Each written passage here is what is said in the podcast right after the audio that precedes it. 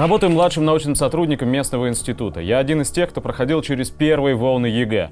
Как-то не парадоксально, но шевелить мозгами меня буквально заставил именно он. Еще в 2009 я написал пробный экзамен по математике и не решил ни одного задания, а уже через три месяца предстоял настоящий экзамен, тот самый ЕГЭ.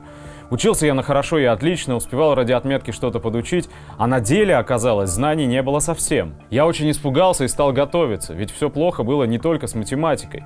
Выбрал также биологию и за три месяца сделал, наверное, свой личный рывок. Очень плотный график, большие объемы, справился на 60 и 80 баллов. Математику с биологией крепко и навечно полюбил, без сарказма. В университете на биолого-почвенном факультете продолжил плавать по жизни и к науке пришел только к 25 годам. Когда готовился к математике, решал варианты за прошлые годы. И с возрастом вариантов сложность росла буквально по экспоненте. Очень сложно передать ощущение, когда все это встает перед тобой так наглядно.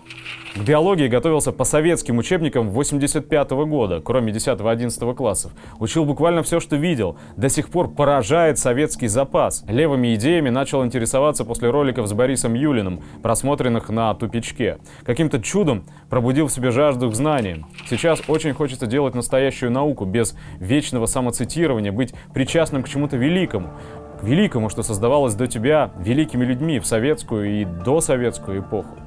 Немного огорчает мой поздний старт, но все-таки не в 55 я опомнился. Хоть занят я и молекулярной биологией, но математика меня нашла и здесь, в биоинформатике. Читаю материалы, которых в Иркутске просто нет.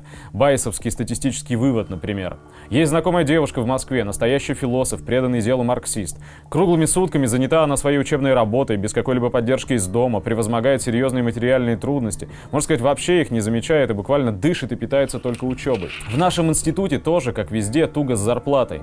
По закону мы не имеем права писать заявки на гранты. Многие люди просто любят то, чем заняты. Однако все равно, как и везде, прослеживаются либеральные настроения и пресловутая «пора валить».